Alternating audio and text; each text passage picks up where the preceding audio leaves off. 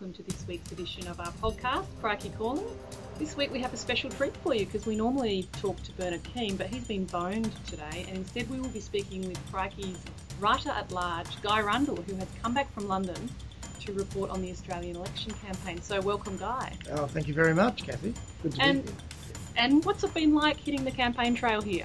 Well, it's been pretty weird because uh, I hit the trail as soon as I uh, as soon as I came into town. So straight from London into West Sydney, which is something of a culture shock. Perhaps not as much of a culture shock as some people think, but um, I hit West, West Sydney first, really, because that's where the election's going to be decided, as they always say, and, and some things are true, even though what everybody says is true is true. It's it's about half a dozen seats there um, that are all on a knife edge. A lot of them controlled by Labor.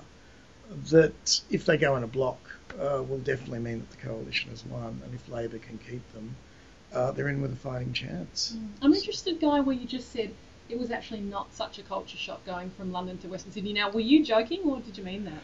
No, because because Western Sydney is the same as say the east end of London or the south of London. They're both vast spaces that have grown up around cities, where you have a part of the city that is, if you like, celebrated, high capital, famous, that sort of thing. In Sydney, that's the harbour.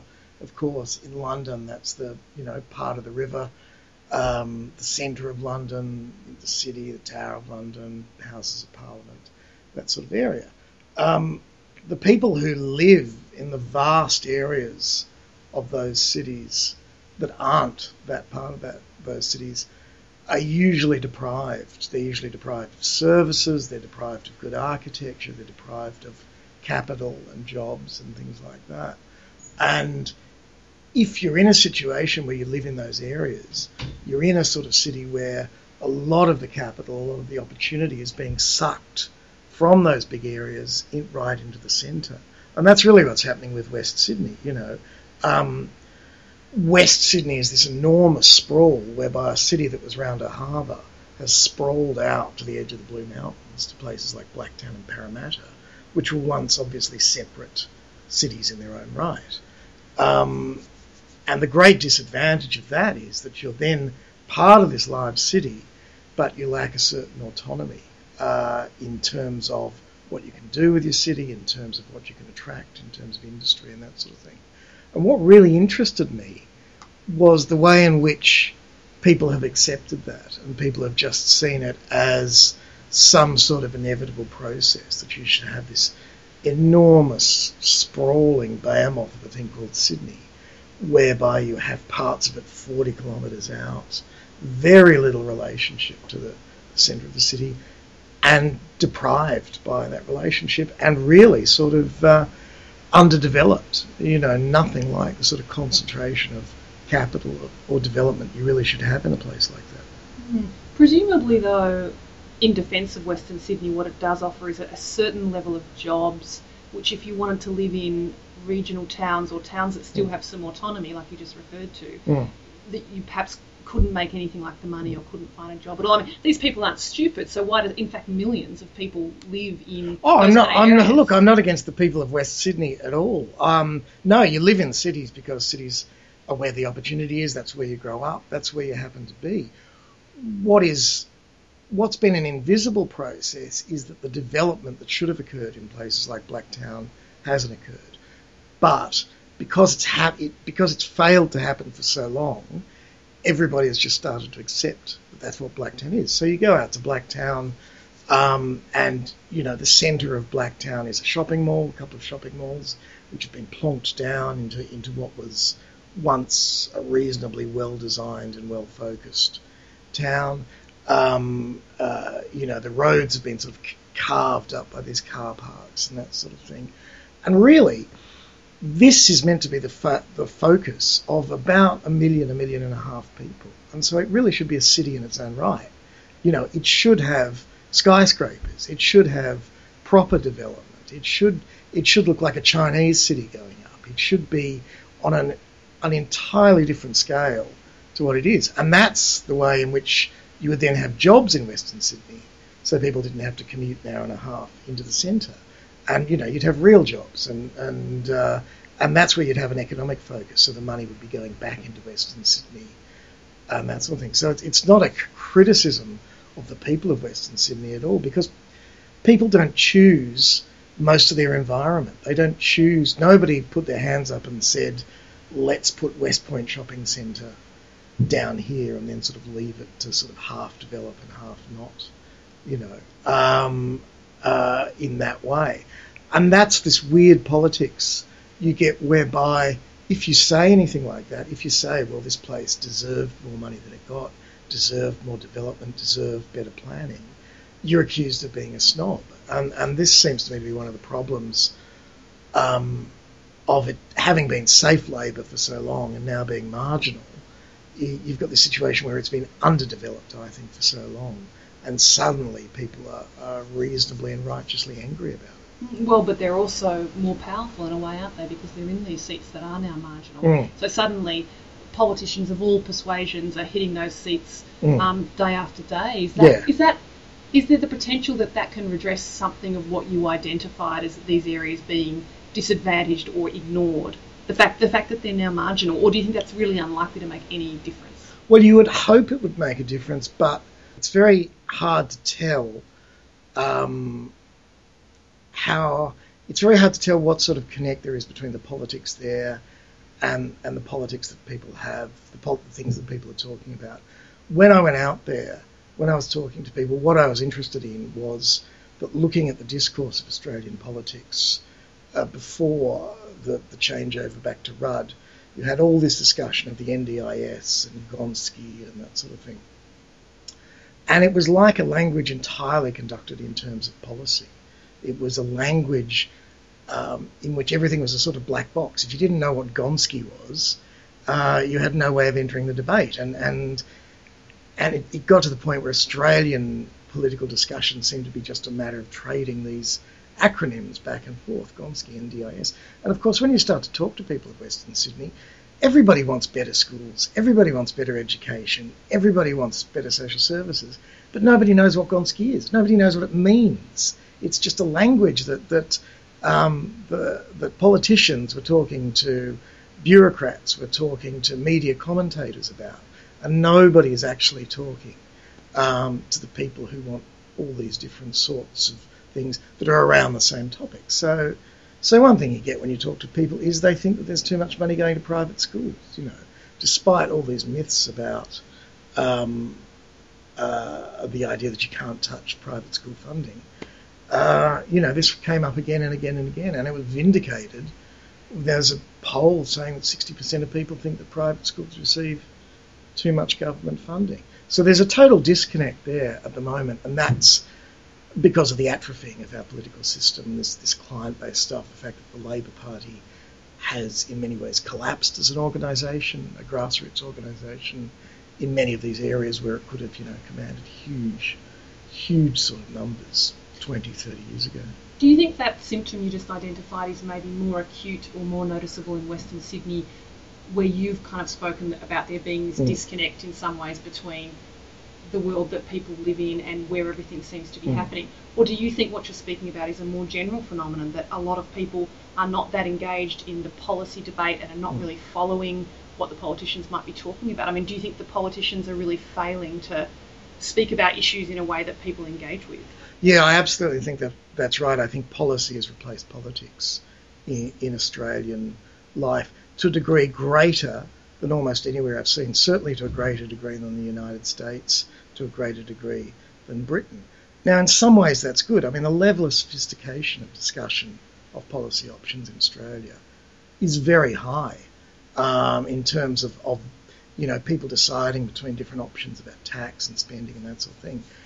On the other hand, if you're out of that conversation, you're out of it entirely because nobody's saying, talking about very basic things such as values like how do we want to live? Do we want to have a society which is strongly collectively focused on development, infrastructure, social services, and, and that idea that we, we plan a future over the next 30 years and that involves a greater degree of tax gathering and we're doing this because we believe we're in this together? Or do we believe that we need a more individualistic society where you release the animal spirits of people to, to enrich themselves, um, and that we shouldn't thereby have a plan. We shouldn't. Uh, we should have general frameworks. We should have lower taxes, and let things go where they may. And that's not the sort of discussion we're having. We're not being offered those two fundamental ideas about social life. What we're being offered is um, uh, minor adjustments to policy, what the interest rate should be, what the GST rate should be, and those have become symbols of political differences. So those those are really technical, you know, issues. If, if the GST is 10% or 12%, that's just an adjustment thing. Any party could do that within any sort of political framework. Um, but what we don't have is the argument about whether, you know, on the one extreme, the idea is that tax is just license theft by a government. On the other extreme, the argument that tax is by civilization and you can't develop a good society without them. And that's not the arguments we're having. And the only people I see talking about that really are the Greens. Um, the only person I've seen talking in that more general way while also connecting it to specifics has been Adam Bandt, uh, uh, trying to say, let's think about what sort of society we want. You know, with a mining boom, with all this money sort of coming in and then most of it going away again, um, let's talk about how we'd like to develop the country. So, are you saying, Guy, that it seems to you that in Australia policy has replaced politics and also policy has replaced ideology?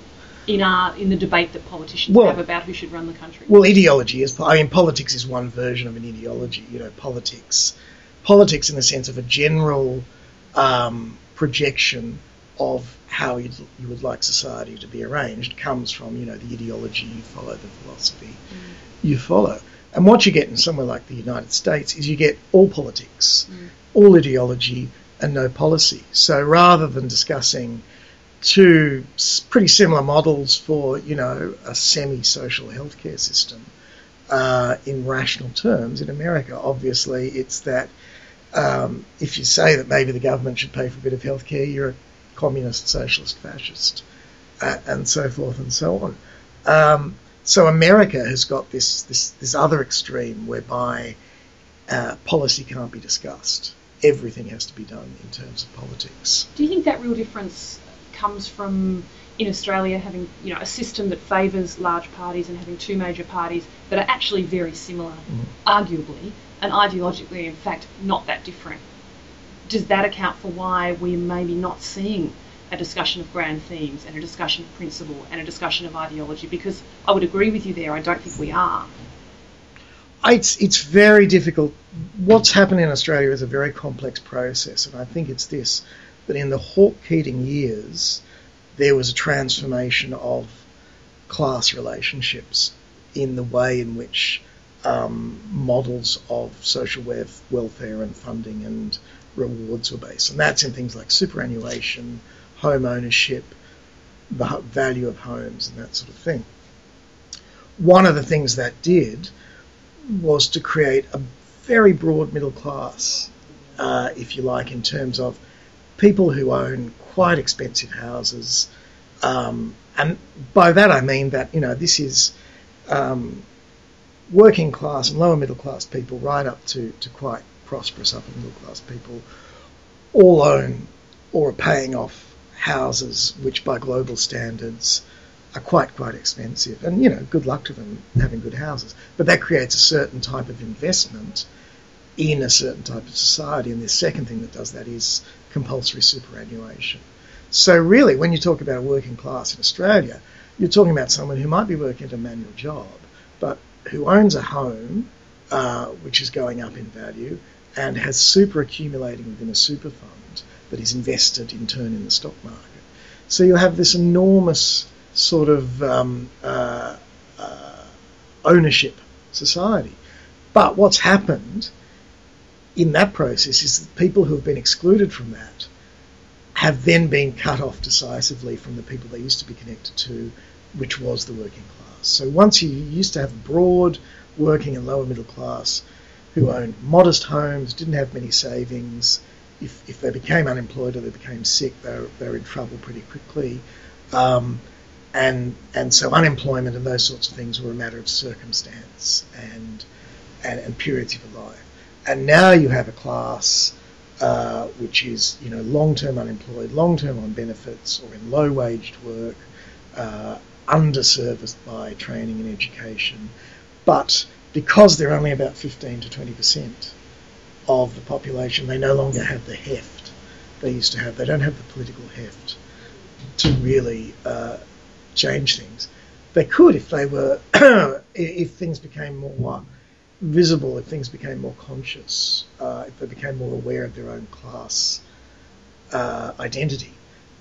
You know, you could then have have have new parties emerging to represent those groups, and that would change things. But at the moment, they're submerged into the Labor Party, but the Labor Party then is dominated by a property owning class, and that property owning class wants a whole set of uh, policies which uh, tend to be, you know, lower on certain types of taxation, uh, uh you know, um, uh, has a certain sort of attitude towards industrial relations which is leftish but not too far leftish, um, and so on and so on. So it's it's the the coalition sometimes going rightish on cultural matters and things like that, but by and large staying within that that large framework.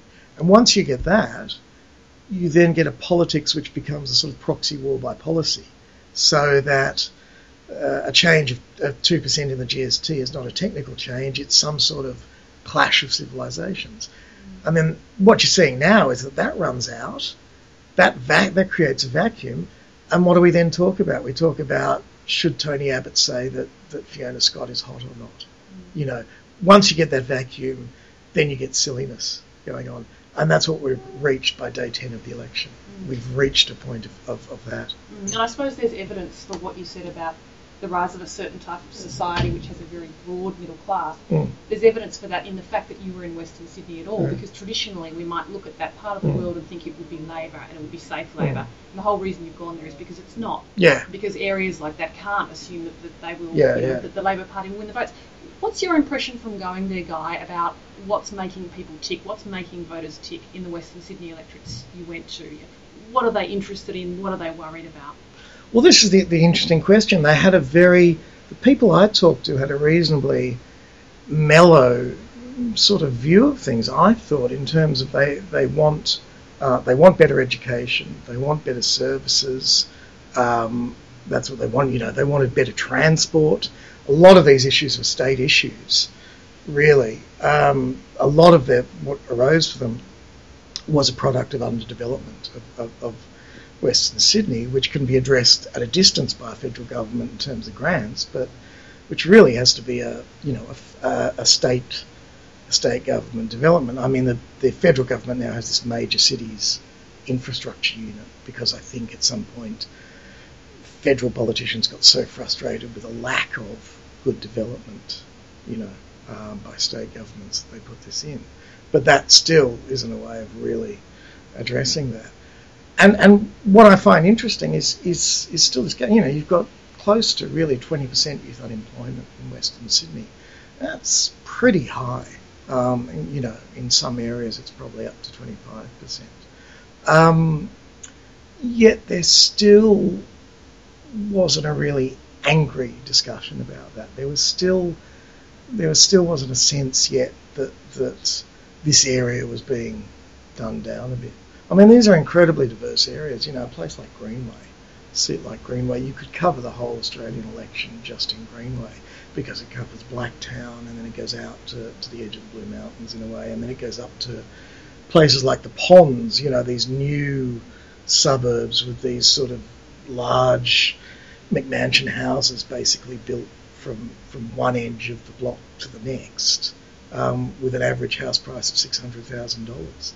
So so that's all in one electorate, uh, and that's really the whole scope, you know, of Australian society in many ways, give or take.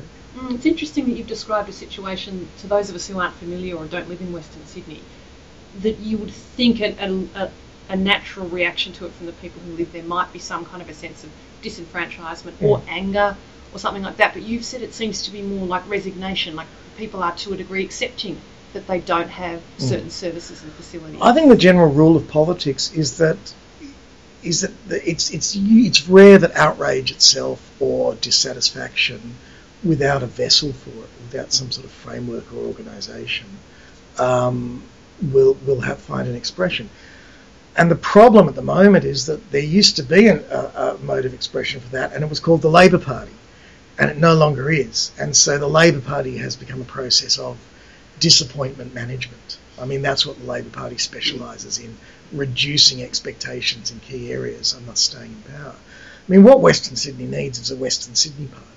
It's someone needs to organise a party that really only contests about eight electorates and mixes a mix of left and right populism, and basically just uh, just tries to get you know five to seven percent of the vote, which would be enough in a preferential system for them to just start wheeling and dealing um, with Liberal or Labor to get a better deal for that region. You know, and if you had a party like that, suddenly I think people would see a place to focus their their dissatisfaction on, and that party would propagandise about that dissatisfaction, and that produces something. So something goes from vague resignation to active, from passive to active, as a political process, and that's, I mean, that's the gap we see at the moment in urban Australia Whereas in rural Australia, they've had that for so long that they are now starting to stand up. So that's why you've got the Katter Party. That's why you've got independents. Um, that's why what's really happening in rural Australia is the breakup of the old rural right. You know, the National Party is facing extinction um, because people are so dissatisfied with the idea that they are represented by the National Party, which is really just doing the Liberals' handiwork for them. And the divide between uh, the fortunes of rural conservatives and urban conservatives has become so wide now that it can't be ignored. Um, you see that especially with the division between mining and farming, you know, which used to be blood brothers. You know, these were the primary producers. But now you've got a situation where farming is a low profit uh, or non-profit activity, um, you know, like avant-garde theatre or something, and mining involves taking the whole of a mountaintop off or digging up the whole of a of a region that used to produce, you know, rich black soil farms. So you've got these two fundamental economic forces coming into contradiction. And mining isn't really a rural community activity. It's it's just a few very small number of people blowing stuff up and then digging it up. And you don't need communities for that. You know, that's why you have fly in, fly out. So that's what people are starting to, to that's what the rural Australia is really starting to stand up against. And that'll happen in urban Australia, but it's one click behind it at the moment. There's still, the Labor Party still has that control um, of those sorts of areas, and the Greens are culturally not going to get more than a, a sort of 10 to 12 percent. They're just there's the cultural differences between what the Greens look like and how such people think of themselves mm. uh, is too wide, and that's why you need a specific interest party there. Mm. Just back to the Labor Party before yeah. we get on to the Greens. Do you think the morphing of the working class into our large Australian middle class, which you spoke about mm. before, is the inevitable result of that a Labor Party which has to engage in disappointment management on a grand scale? Is that why Labor mm. is arguably failing to do what it's supposed to be doing because it doesn't have any kind of a cohesive or remotely cohesive working class to represent anymore? Or do you think the Labor Party has stuffed itself up? It, well, it, it got itself into a position that it may or may not have um, anticipated with these processes of unleashing uh, house prices, you know, sort of a long house price boom, compulsory super, and that sort of thing in that it created people as individual, um, prosperous, proprietorial people. And uh, perhaps when Keating and co were doing that, they thought that people would stick with the Labor Party out of gratitude or sort of loyalty or a sense that that was that Labor had done this and was managing this. But they haven't. People just become sort of um, uh, individual bidders for the vote. What have you done for me lately? Now, the interesting thing is that the Liberal bloc of voters hasn't really broken up in that way. The, the bourgeoisie is still the bourgeoisie, uh, and that hasn't changed. The Greens bloc of sort of cultural workers, policy workers, that sort of thing, that's fairly solid too. You know, there's all this prognostication about whether the Greens vote goes down to 7 or up to 11. It's always hanging around about 9%, and that's really the number of people who are in that social class, give or take. The one party which has really dissolved its own social class quite effectively, its own mass social class, is the Labor Party.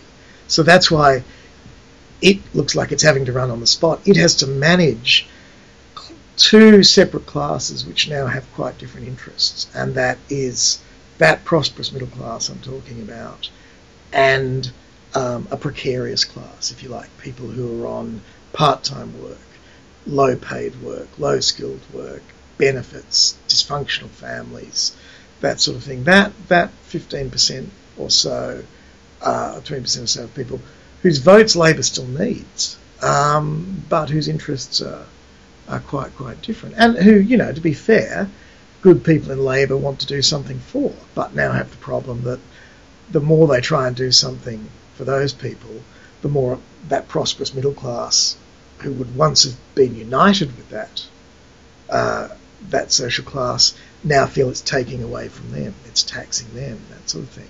So, so that division runs right down the middle of Labor, um, and at its most extreme, that means the Labor Party won't be able to continue in its current form because it was founded on a certain class relationship, and that is expressed in the Harvester judgment, for example, you know, where Justice Higgins talks about a living wage that gives people frugal comfort, and he then enumerates what frugal comfort means, and by our standards, it's absolute poverty, you know, but it's by the standards of 1907, it was a modest uh, working class, uh, safe, warm home with enough food, enough this, enough that. Um, and that, at that stage, could appeal to 50%, 60% of the population as something they would aspire to and want and, and was the constituents of a happy life. Now, Labor has to deal with, with people that, you know, who want a three car garage with a speedboat in it. Um, and and plasma and NBN, and once again, you know, good luck to them in many ways in a, in a prosperous, um, pleasure filled life. But at the other extreme, there are people who have much more basic needs. Um, and that's, a, that's an enormous social division mm. for one party to cover. Guy, you've talked about the yawning emptiness at the heart of Labor, and I think quite, quite a lot of our readers, uh, our listeners, might agree with you on that. But I want to ask you about the coalition. Mm-hmm. We can talk about what we see as the failures of Labor, but they're coming off two terms, yep. winning two terms federally. Mm. Um, it looks like perhaps the most likely result is the coalition will mm. win this election. But if you look at the polls, not by a landslide, and the, the broader point I would ask you about is is the coalition suffering from a lack of courage or a lack of standing for something? I mean, in terms of the reforms, they say elect us, we will do this. They're not actually, most of them, big reforms. And even if you look at things like, well, all right, when would you bring the mm. budget back to surplus? Yeah. It's something they, they just don't even have an answer. I'm wondering, is there a, a laziness or a lack of courage from the coalition in terms of working out who they are in the post John Howard years? Because you could make a case that it's not actually a particularly easy time for the coalition either. A- and they have a leader who's fairly unpopular. Yeah, I mean, you're right about that. We can exaggerate, you know, the difficulties Labor has. I mean, the, you know, the point is that, that sorry, I will get onto the coalition, but but preface it. You know, we had this point where Labor got down to 29% primary vote and has now been bumped up again by, you know, putting in power a man that everybody in the Labor Party hates, but people outside the Labor Party quite like, and that's pretty significant. When a party has to do that to survive, um, you know, it's in a reasonable amount of trouble.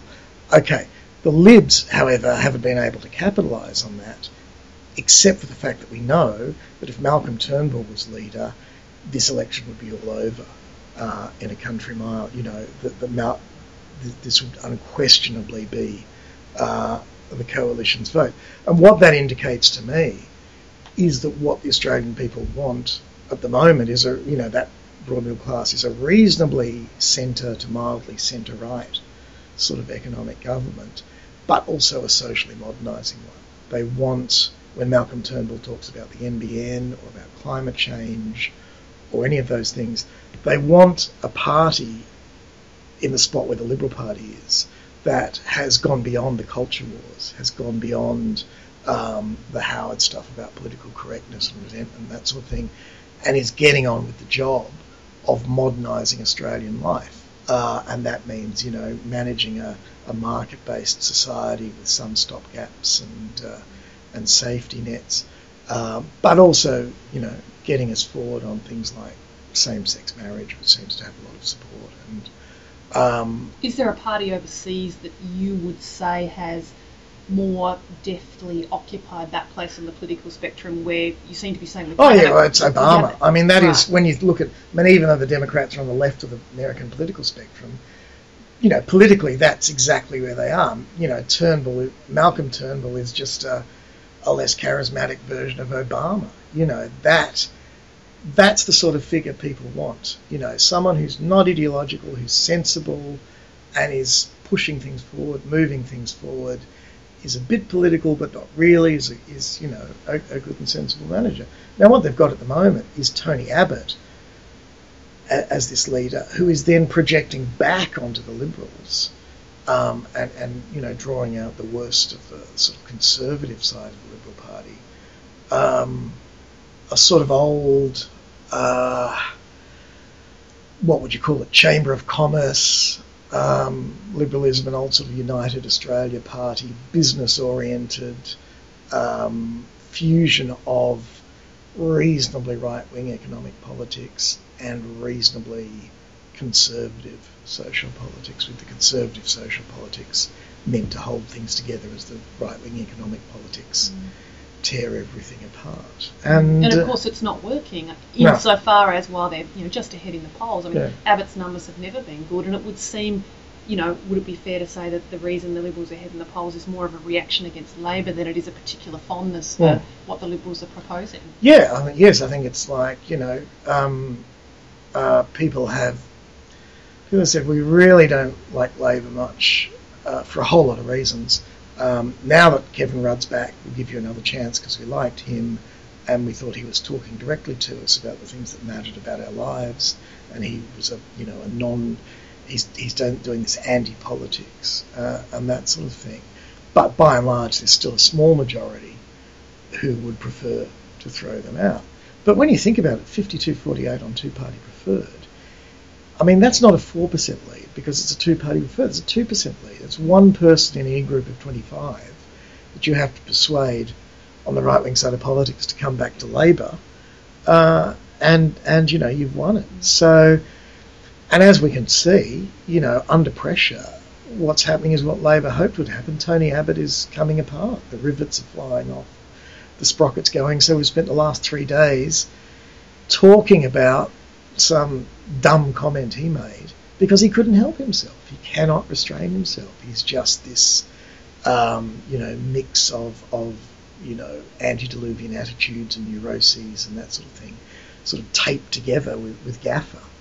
Um, and as soon as the pressure starts to build, Tony Abbott always comes apart. It's, it's absolutely, completely predictable. Mm. Well, we're almost out of time, um, Guy. Do you want to tell us a bit about what you've got planned for the rest of the campaign in terms of who you're hoping to, to go and join on the campaign Yep, trail? absolutely. I'm um, hoping to follow the leaders next week, uh, Mr. Rudd and Mr. Abbott, if they don't listen to this podcast. So I'll all play.